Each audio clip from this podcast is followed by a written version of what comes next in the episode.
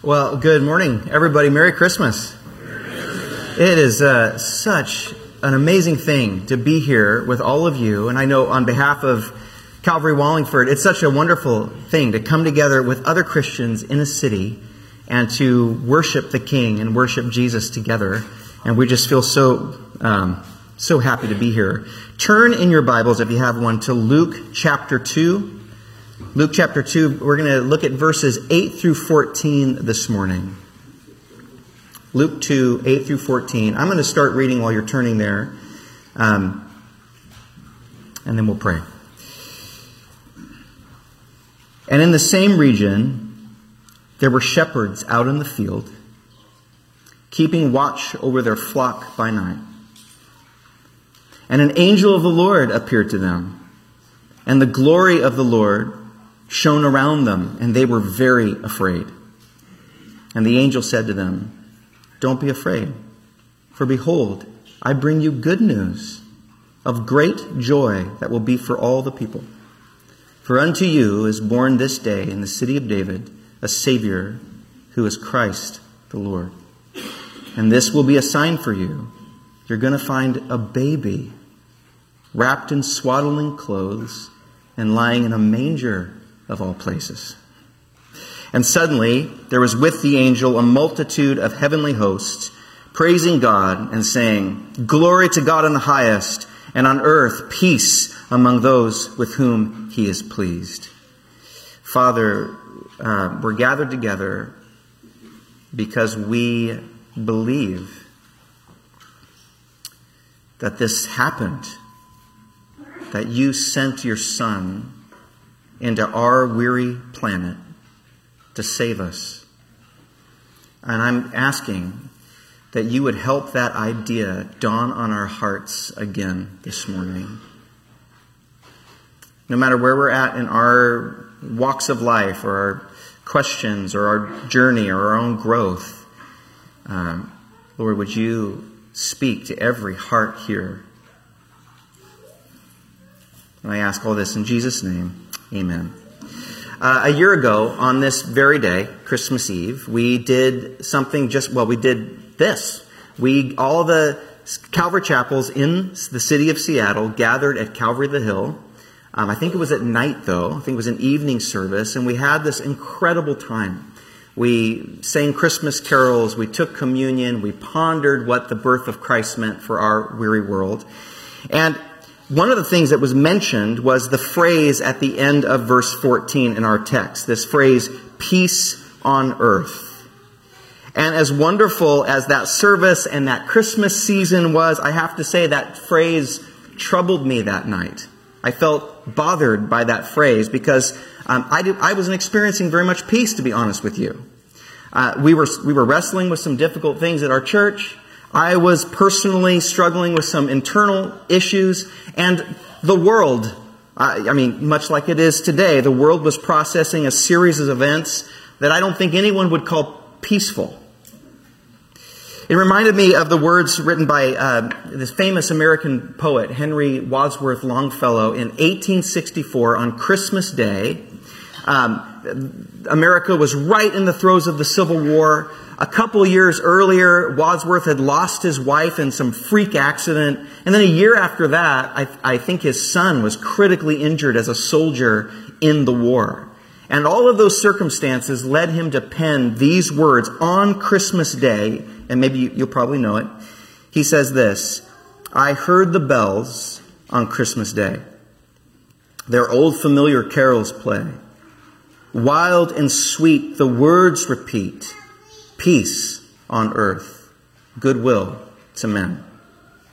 I thought how, as the day had come, the belfries of all Christendom had rolled along the unbroken song, Peace on earth, goodwill to men. And in despair, I bowed my head. There is no peace on earth, I said, for hate is strong and it mocks the song of peace on earth, goodwill to men. Have you felt that before? This uh, divide between what the Bible proclaims and what we actually experience. The, I think Every thinking person living in the world as it is today must wrestle with that question as I did a year ago. What does this mean? What does this proclamation of peace actually mean? Does it really mean that the birth of Christ is the end of all violence, turmoil, and war and atrocity in our world? Is that what it means? Or do the people in Christendom really have an incredible inner life of everlasting, unshakable peace to them? Is that what it means? And I think we just have to say, if any of that is what is meant by this proclamation of peace, I think it's more than fair that you and I would look around at the world outside and within us, and we'd have to conclude the Bible's wrong. It didn't work. It didn't work. But upon more investigation last year, this launched me into an entire study about this. Upon more investigation, I found that Luke actually has a very clear idea about what this word peace means. And he's very clear about what it does not mean? In the Gospel of Luke and throughout the New Testament, there are huge clues to what specifically is offered here with this proclamation of powerful peace that all of us can tangibly get our hands on and lay hold of. Number one, it cannot be geopolitical peace. It, it cannot be. And, and you hear people debate this today, within, even within Christianity. There are some who will vigorously argue that the world is a much better, much safer place because of Christianity. And they'll point to things like uh, hospitals, universities, infrastructure, um, you know, modern education, all of those things. And indeed, there are things that we enjoy in the Western world that do that were pioneered and propagated by dedicated followers of Jesus. That's very true. But just as vigorous are those on the other side of the debate who indict Christianity for many of the world's worst atrocities, citing so called um, holy wars or inquisitions, or using the Bible to justify the horrors of the slave trade of the 1800s, or using the Bible to deny rights and equality or opportunity to women and other minorities. But no matter which side of the debate that you might land on, no one can argue, I think, that the world has been at peace since the birth of Jesus. I don't think anybody would argue that, or at least I don't think so.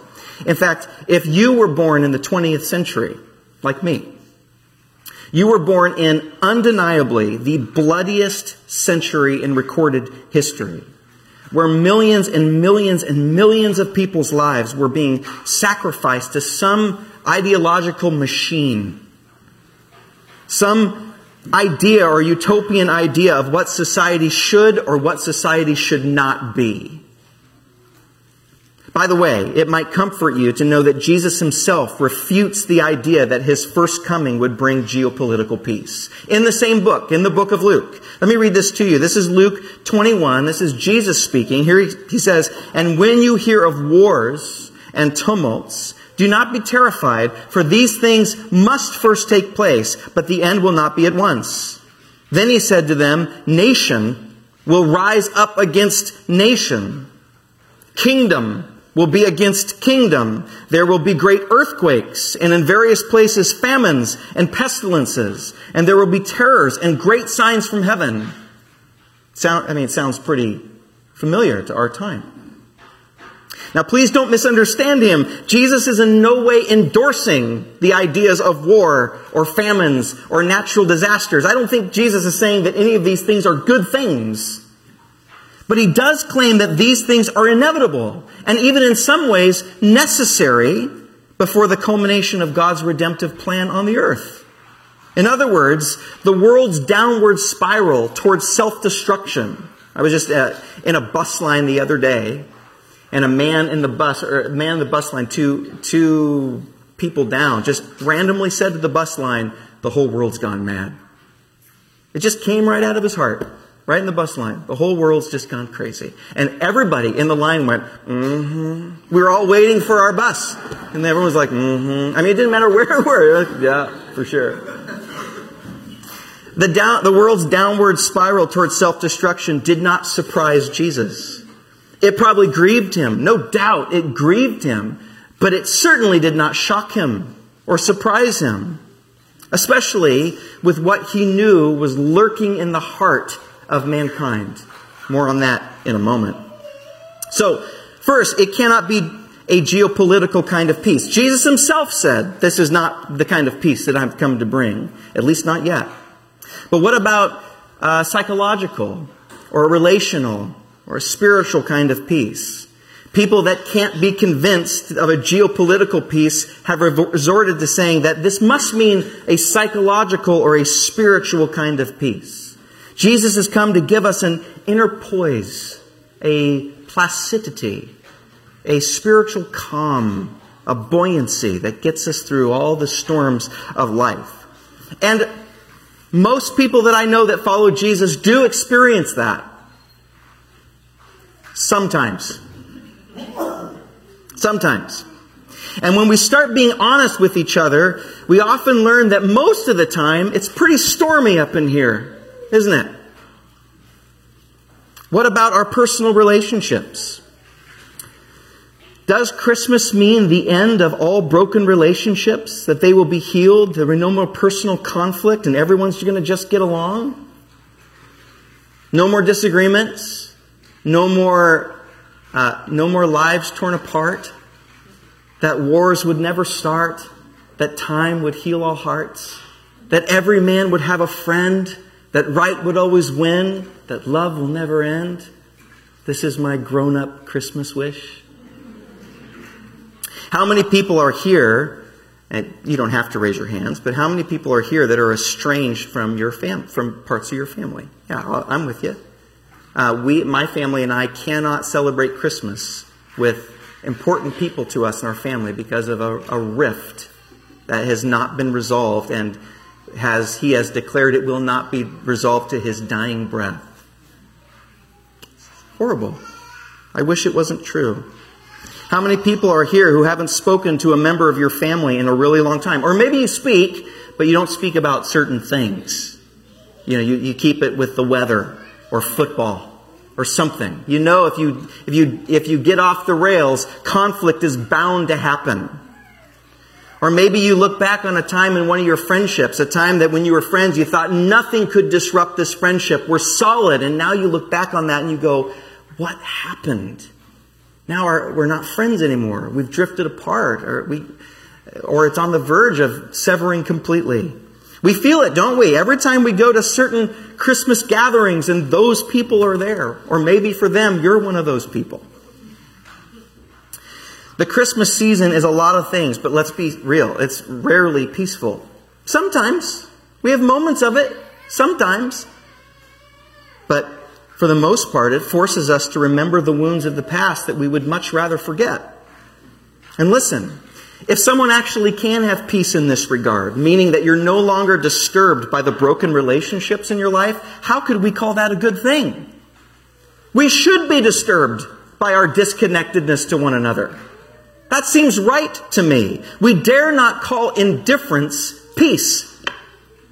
Surely that's not what Jesus meant. And again, Jesus assures us in the very same book that's not what he meant. I love this scripture. I, I don't know why we don't read this every Christmas. Here it is. This is uh, Luke 12. This is Jesus. Do you think that I've come to bring peace on earth? No, I tell you. He says no, but rather division. For from now on, in one house, there will be five divided against three Three against two, and two against three. They will be divided father against son, son against father, mother against daughter, daughter against mother, mother in law against daughter in law, and daughter in law against mother in law. Sounds about right. It doesn't get much more clear than that. Don't think I've come to bring peace, Jesus said. Jesus is saying that there will be turmoil in your life. And if you follow me, at least some of that will be actually because of me. He's going to set father against son. In other words, likely people you love the most. Ah, oh, this is what hurts our hearts the most, right? Especially the people that you love the most. There's going to be conflict. People are going to get mad at you if you follow Jesus. You'll have to say some things that are not going to warm people's hearts to you. So, if it's primarily not geopolitical peace, or psychological or relational peace. What kind of peace are we celebrating here today? It's still a bold proclamation. Peace on earth. What is it talking about? Well, it may not be geopolitical peace. I'm going to call it um, cosmopolitical peace. Let me let, us look at our passage again. Let me see if I can point it out to you. This is verse 8. It says, And in the same region there were shepherds out in the field, keeping watch over their flock by night. And an angel of the Lord appeared to them, and the glory of the Lord shone around them, and they were filled with great fear. And the angel said to them, Fear not, for behold, I bring you good news of great joy.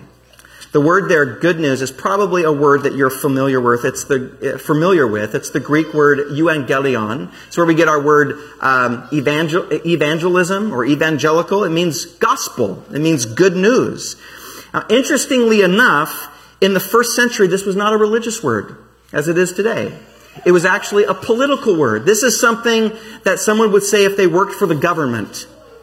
When Rome was fighting against some other entity or, or, some other government, and it was a long fought battle, and finally they won. They had a, they struck a victory. They would send heralds out through the empire to proclaim the gospel, the euangelion, the good news that Caesar or Rome has procured peace. That's what that meant. So here, what's, how would a first century person read this proclamation, this euangelion of these angels? The shepherds are there and the angels are saying, good news, the war is over.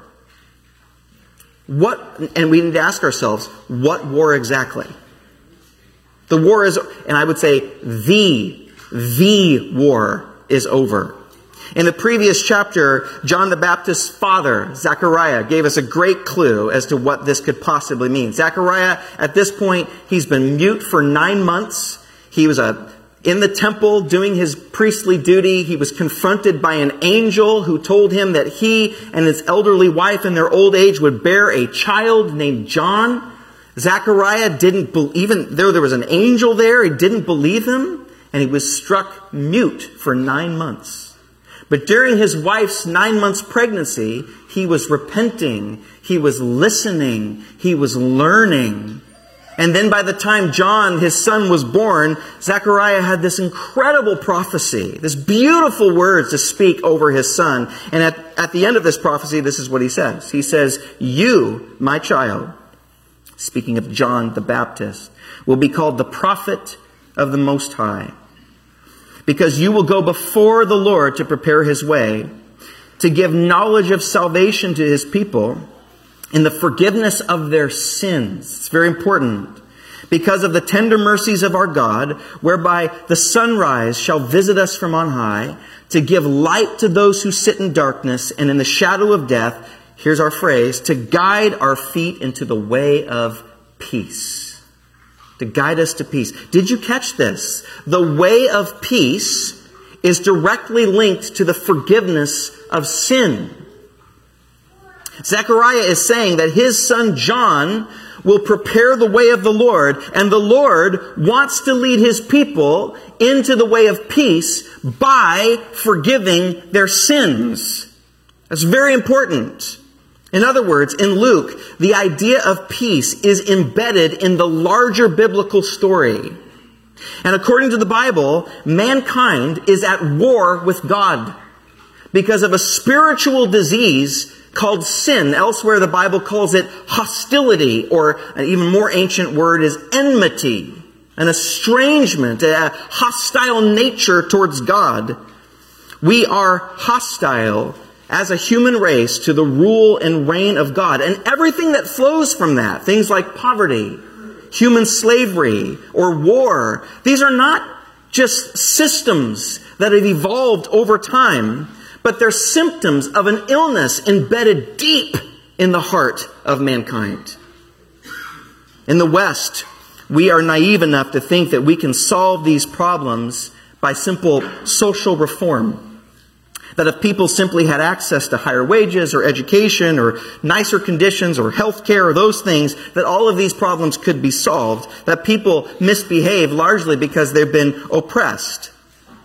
But as much as those things would surely do some good, no question about it, the reality is that these things like war and slavery and poverty and exploitation, you guys, they exist because there's a demand for them to exist.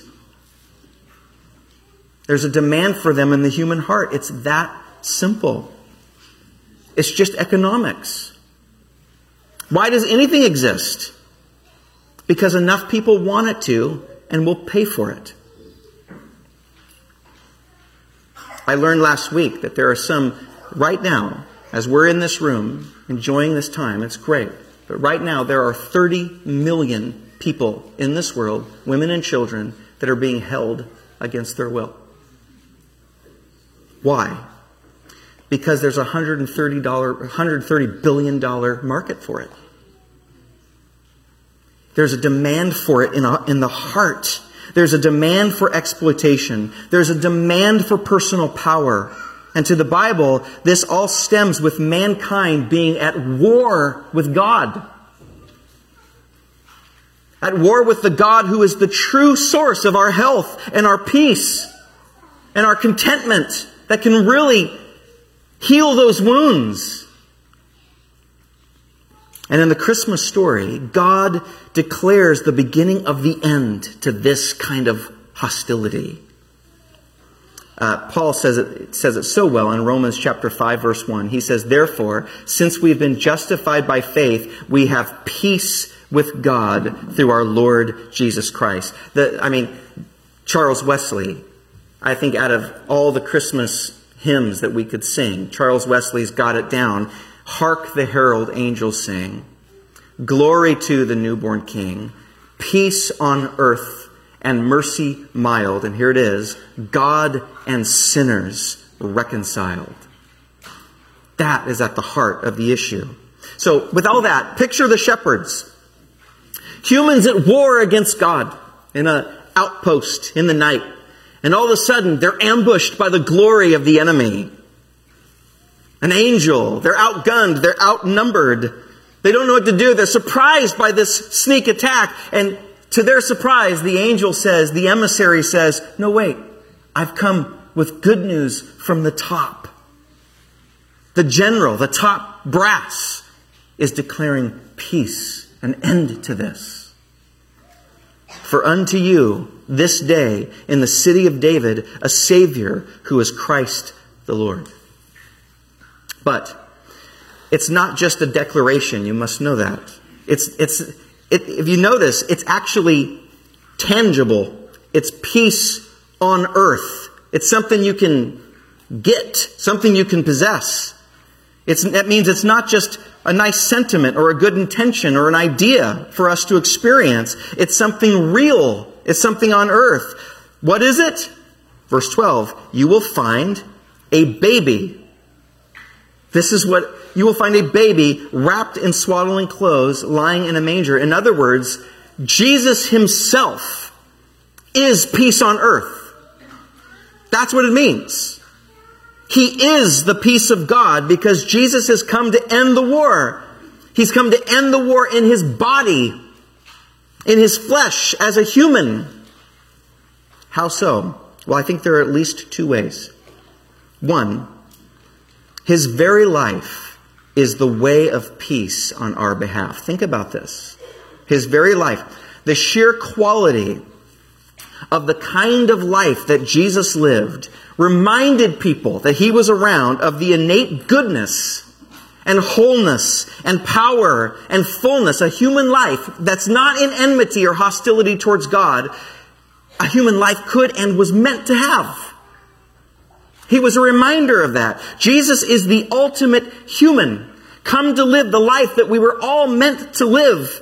A life that is not in hostility towards God. Think of, think in your mind right now of a, of a life that's so vibrant and full and selfless and so powerful and flourishing that death itself can't even, can't, can't harm it. That's what we're talking about. That was the kind of life, that was the kind of dynamic that Jesus, his presence, brought into a room. The biographers of Jesus wrote that he was a person of quote abundant life that is full of power, health, and vitality. And when he walked into a room, he just had this dynamic that would either attract you to him. You think, I just want to be around this person. I feel just healthy and good to be around this person. I feel inspired to be better around this person. Or it would make you want to stay away, get away from him. Have you met people like that? You know, people that got the promotion that you wanted and you know that it's because they deserved it more? And you have two options at that point. I can either learn from this person or I can hate this person. Or people that have a better marriage than you because, quite frankly, they've made better choices. And it's the marriage that you know you were meant to have. You've got two options. Scientists even tell us these days that some people are even genetically more disposed to be peaceful. God bless them. Have you met people like that? They're just like, they just genetically are peaceful. And you're like, God bless you. Jesus was like that. He was, he, he had this, he, except magnified times infinity. The closer someone got to him, they just felt healthier, and some just couldn't get enough of him. I just want to be around him all the time. He makes me better. He makes me better. I want to be around him. And others were reminded of their shame and reminded of their guilt and reminded what they, of their bad decisions and what they had forfeited. And therefore they just didn't even want to be around him because of that trigger of a reminder of their mistakes. And when Jesus showed up, he was just a force. He was, because it was just known that he's just a superior human. And this is what he said. That, kind, that person, here's what he said to the world. He said, I came that you may have life and have it abundantly. In other words, it's another way of saying, I came to give you access to my kind of full life. Believe it or not, what you see in me, you can have it too. Do you, have you given up hope on that? Do you know that you can actually breathe that kind of air? That you can have that kind of life? That you can start moving into and growing into a full, vibrant, wonderful, powerful life. That's what Jesus offers. Do you, that's what he proclaimed. How do we get it? Well, Jesus said in Matthew 4, follow me. Or in Matthew 11, come learn from me. Take my yoke upon you. And the source of his power and vitality was his peace with the Father. He and the Father were one. No enmity, no hostility.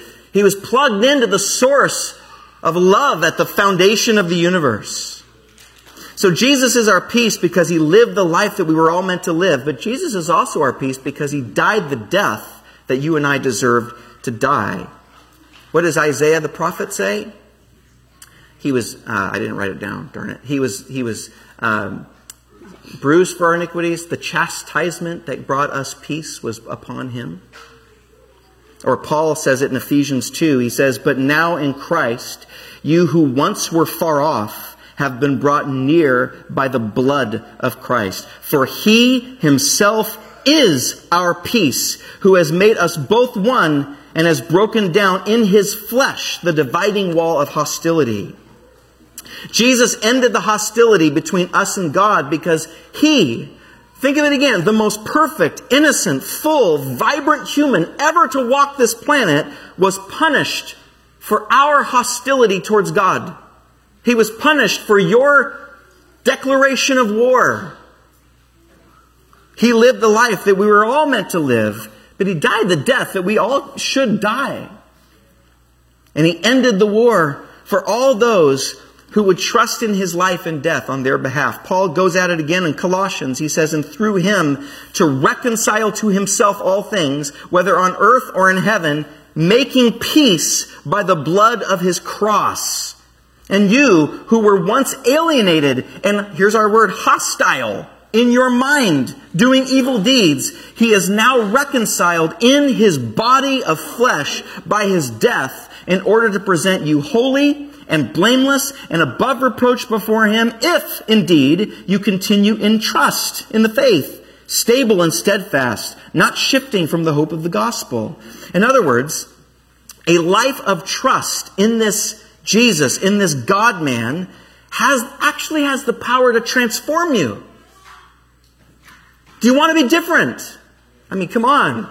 Do you look in the mirror? Do you, do you deal with stuff and you think, man, I just wish I could get over that? And another year has gone by, another resolution. Here he says, look, first, initial trust in Jesus takes out your hostility towards God. But second, a life of trust in Jesus actually has the power to change you in the muscle memory of your body. Man, sign me up. Paul again, 2 Corinthians says, And we all, with unveiled face, beholding the glory of the Lord, are being transformed into the same image. In other words, into a human just like him. From one degree of glory to another. For, for this comes from the Lord who is the Spirit. He's come to give us peace and access to God through his life and through his death because it is the presence of God that can actually change us. It's access to his presence that can actually make, can actually move the needle towards change in our lives. How do we get it? How do we get it? Most people don't, I'll just go straight at it. Most people don't get this peace because they don't, especially in the West, because they don't get that they're enemies of God. Uh, people in the Western world, we come to God for help. We come to God for inspiration. We come to, maybe initially for some change, but we don't initially come to God because we know he, we're His enemy. This is a problem. Maybe you don't think of yourself as God's enemy. Maybe you're not a believer, but you think, hey, I don't believe, but I don't hate. I mean, you know, if he was around, I wouldn't, I wouldn't be opposed to it. Right?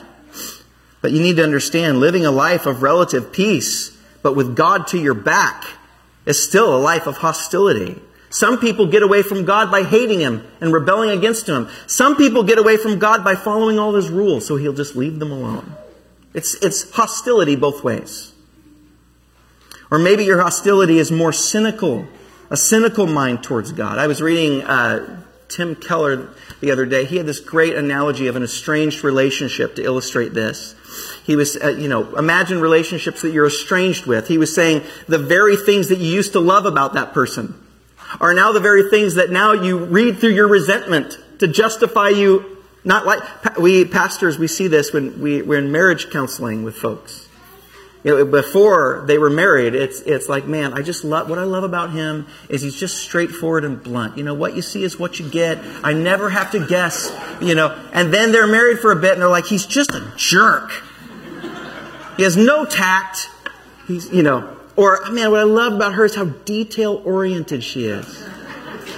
It just makes her excel in her job, and I just love that about her.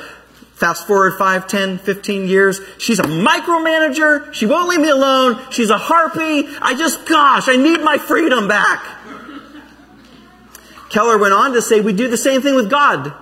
The things that we used to love, His sovereignty, His mystery, His power, those types of, now it's, well, He should be, how could a God of power and sovereignty allow that to happen? something that I can't figure out. He should have, he should have some accountability. It's still hostility.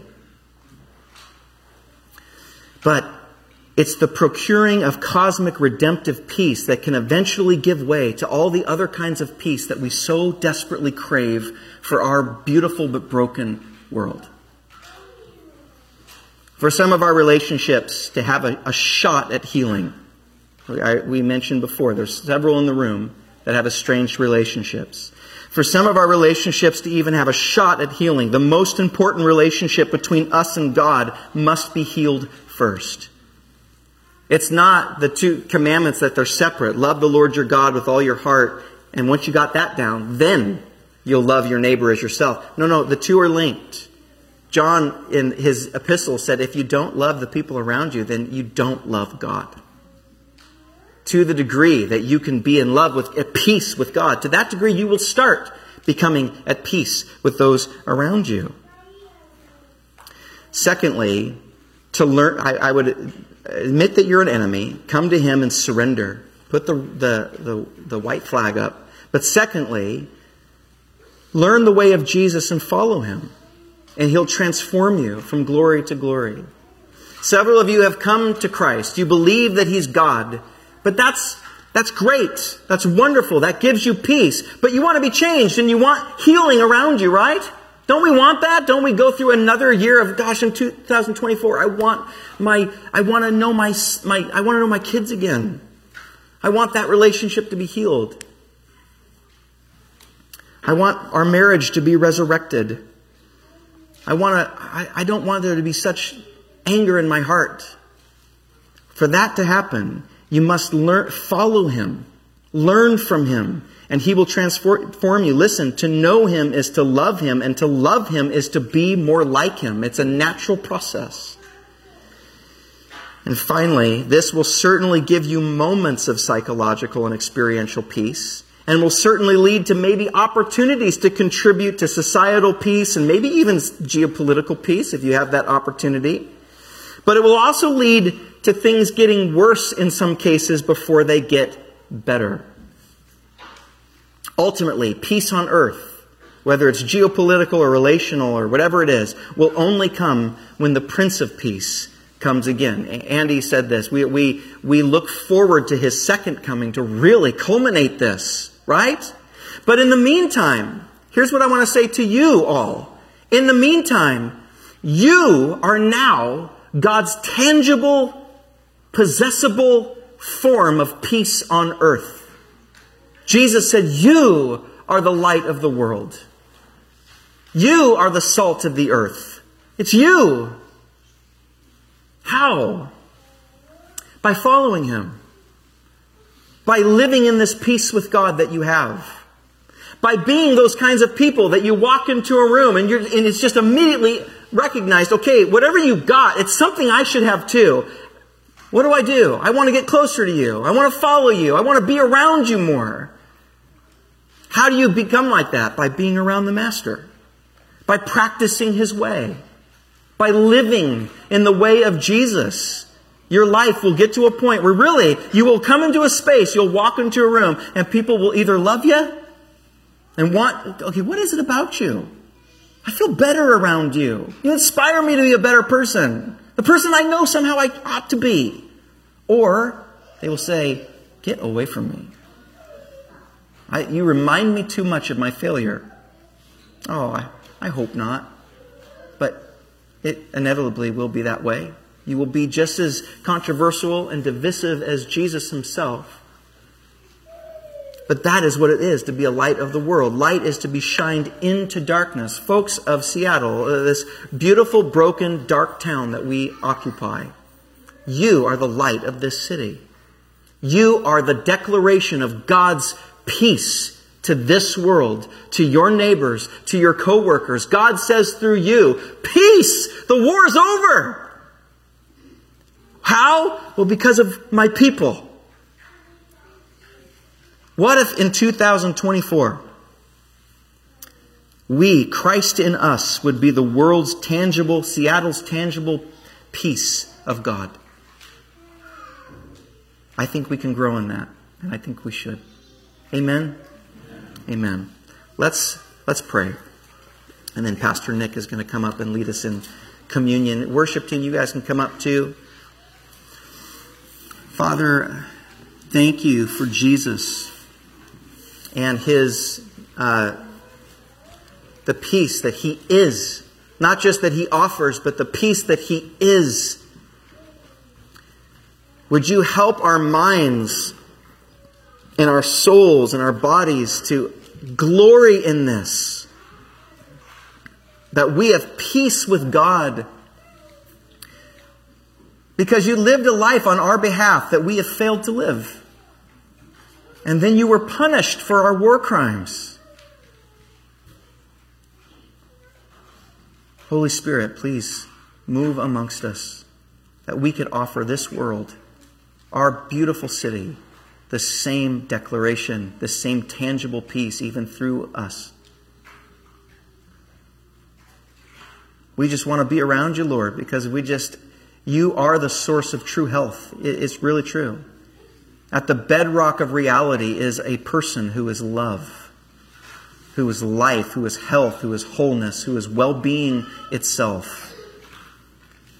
Lord, would you help us draw close to you and abide in you always, that we might continue to heal and be transformed for your glory. In Jesus' name, amen.